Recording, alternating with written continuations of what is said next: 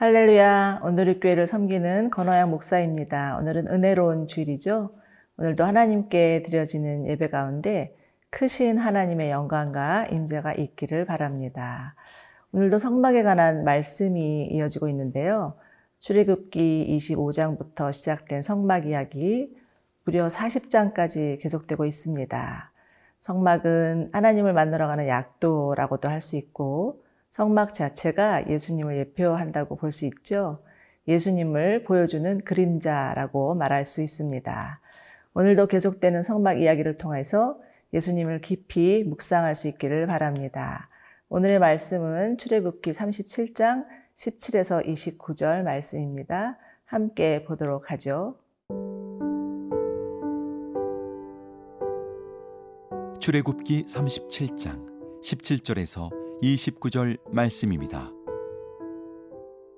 그가 또 순금으로 등잔대를 만들되 그것을 쳐서 만들었으니 그 밑판과 줄기와 잔과 꽃받침과 꽃이 그것과 한 덩이로 되었고 가지 여섯이 그 곁에서 나왔으니 곧 등잔대의 세 가지는 저쪽으로 나왔고 등잔대의 세 가지는 이쪽으로 나왔으며 이쪽 가지에 살구꽃 형상의 잔셋과 꽃받침과 꽃이 있고 저쪽 가지에 살구꽃 형상의 잔셋과 꽃받침과 꽃이 있어 등잔대에서 나온 가지 여섯이 그러하며 등잔대 줄기에는 살구꽃 형상의 잔넷과 꽃받침과 꽃이 있고 등잔대에서 나온 가지 여섯을 위하여는 꽃받침이 있게 하였으되 두 가지 아래에 한 꽃받침이 있어 줄기와 연결하였고 또 두 가지 아래에 한 꽃받침이 있어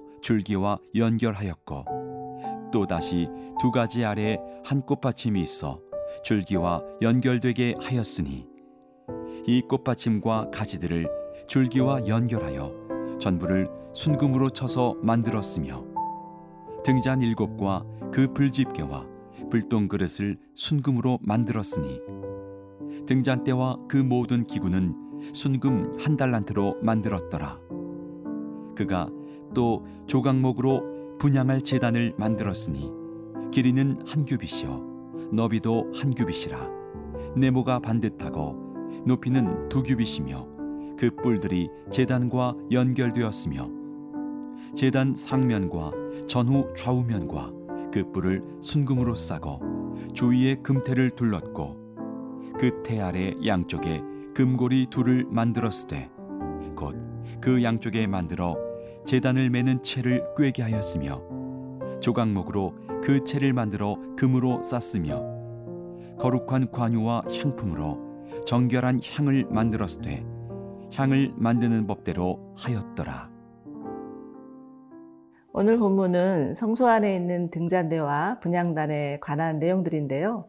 우선 17절에서는 그가 또 순금으로 등잔대를 만들되 그것을 쳐서 만들었으니 그 밑판과 줄기와 잔과 꽃받침과 꽃이 그것과 한 덩어리로 되었고 가지 여섯이 그 곁에서 나왔으니 라고 말씀하고 있습니다. 등잔대는 보시는 바와 같이 순금을 두드려서 한 덩어리로 만들어야 했고 모든 것이 연결되게 만들어야 했습니다. 21절과 22절을 보시면 연결이라는 단어가 네 번이나 나오고 있죠. 이는 마치 교회의 모습을 연상케 하는 것 같습니다. 에베소서 2장을 보시면 교회를 건물에 비유하고 있죠. 그러면서 성도는 주 안에서 서로 연결되어 함께 자라 성전이 되어 간다. 라고도 말씀하시고요. 또 하나님이 거하실 처소가 되기 위해서 함께 지어져 간다. 라는 말씀도 하고 계십니다. 예수 그리스도를 중심으로 모든 지체가 서로 연결되어 있는 모습, 이것이야말로 하나님이 바라시는 교회라는 거죠. 그런데 과연 교회인 우리의 모습은 어떠한가요? 안타깝게도 하나 되고 연결되어 있다기 보다는 깨어지고 갈라진 모습들이 보이는 것 같습니다. 그러나 소망이 있는 것은 예수님이 우리의 건축자이시라는 것이죠. 우리는 아직도 공사 중입니다.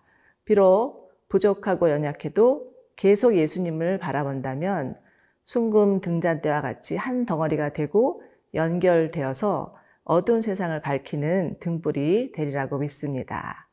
이렇게 하여 만들어진 등잔대는 성소의 불을 밝히는 데 사용되었습니다. 등잔대의 불은 절대 꺼트려서도 안 되고 하나님이 명하신 불이 아닌 다른 불을 사용해서도 안 되었죠. 제사장들의 역할은 아침부터 저녁까지 등불이 꺼지지 않도록 관리하는 것이었습니다. 이스라엘 백성들은 1년 내내 등불이 켜져 있는 것을 보면서 아마도 하나님의 임재와 보호하심을 느낄 수 있었을 것이고 40년의 척박한 광야를 견디면서 건너갈 수 있었을 것입니다. 사랑하는 여러분, 예수님도 등잔대의 등불처럼 이 어두운 세상을 밝히기 위해서 빛으로 오셨습니다. 마태복음 4장 16절을 보시면 흑암에 앉은 백성이 큰 빛을 보았고 사망의 땅과 그늘에 앉은 자들이 빛을 비추었도다 라고 말씀하고 있죠. 그러므로 우리는 생명의 빛이신 예수님의 보호 아래 있는 자들입니다. 아무리 캄캄한 광야 같은 인생길이라 할지라도 예수님은 우리의 등불이 되어 주셔서 우리를 보호하여 주시고 인도하여 주실 것입니다. 여러분 행여 여러분들 가운데 나는 지금 아무것도 보이지 않는 광야길을 걷고 있는 것 같아 라고 생각하시면서 낙심하거나 주저앉아 계신 분들이 계십니까? 우리의 생명의 빛 대신 예수님이 함께 하심을 믿으시기 바랍니다. 그리고 다시 일어나시기를 바라고 오늘도 빛이신 예수님이 우리와 함께 동행하여 주실 것을 믿고 나아가는 저와 여러분 되시기를 축원합니다.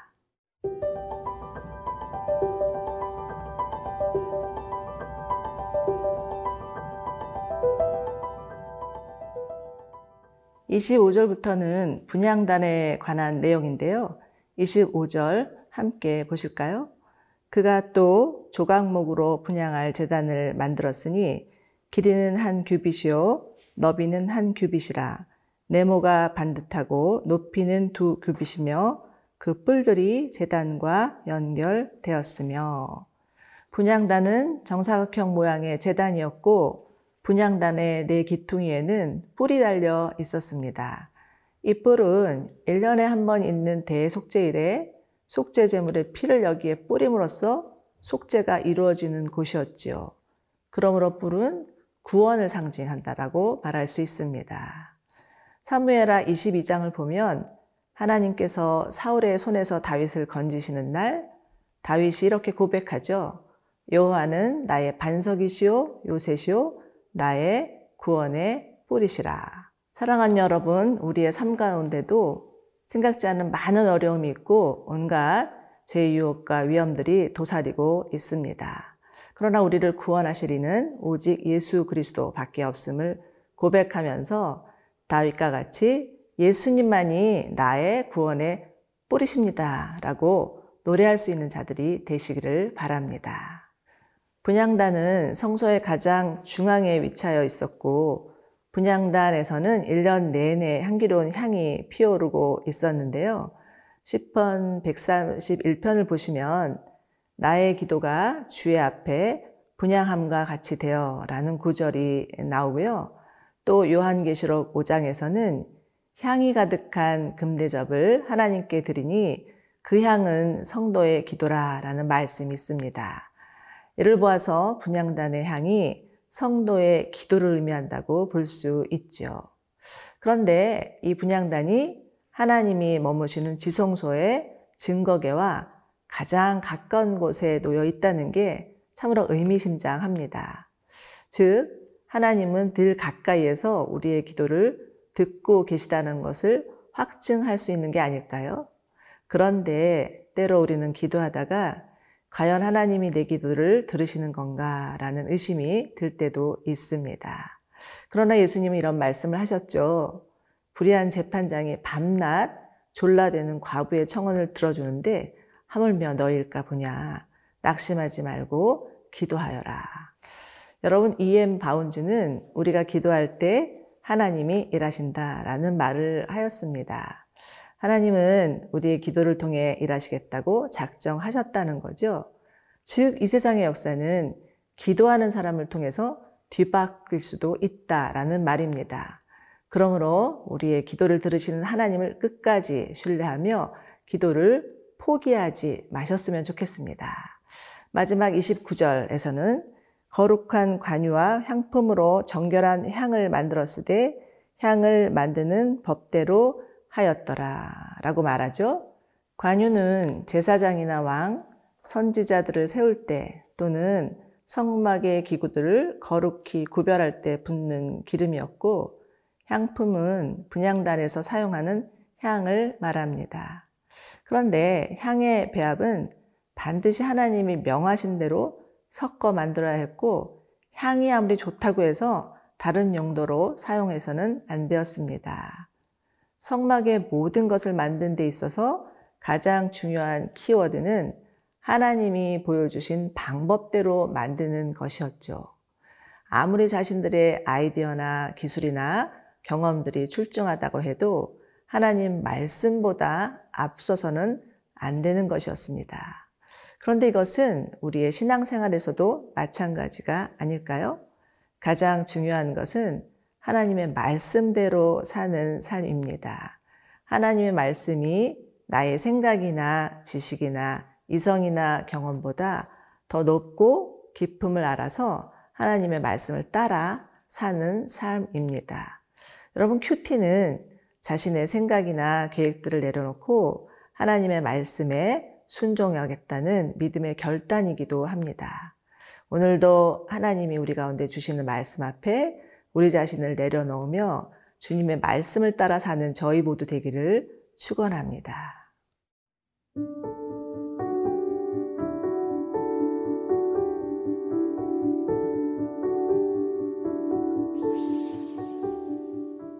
이 어두운 세상에 생명의 빛으로 오신 예수님, 우리 안에 있는 온갖 어려움을 다 몰아내 주시고 빛의 자녀로 사는 은혜를 허락하여 주시옵소서. 날마다 하나님께 드려지는 기도를 통하여서 하나님의 나라와 뜻이 이 땅 가운데 이루어지게 하여 주시옵소서. 우리의 기도에 응답하실 하나님께 감사와 영광을 드립니다. 예수님의 이름으로 기도합니다. 아멘.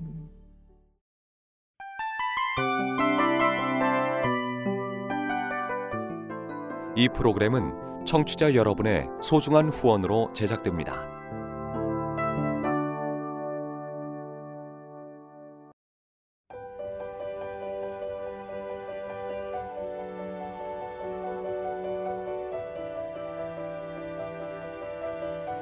세상에는 수많은 교회들이 있지만 더 깊이 있는 말씀 강해를 찾기 위해 크기로만 교회를 선정하지 않습니다.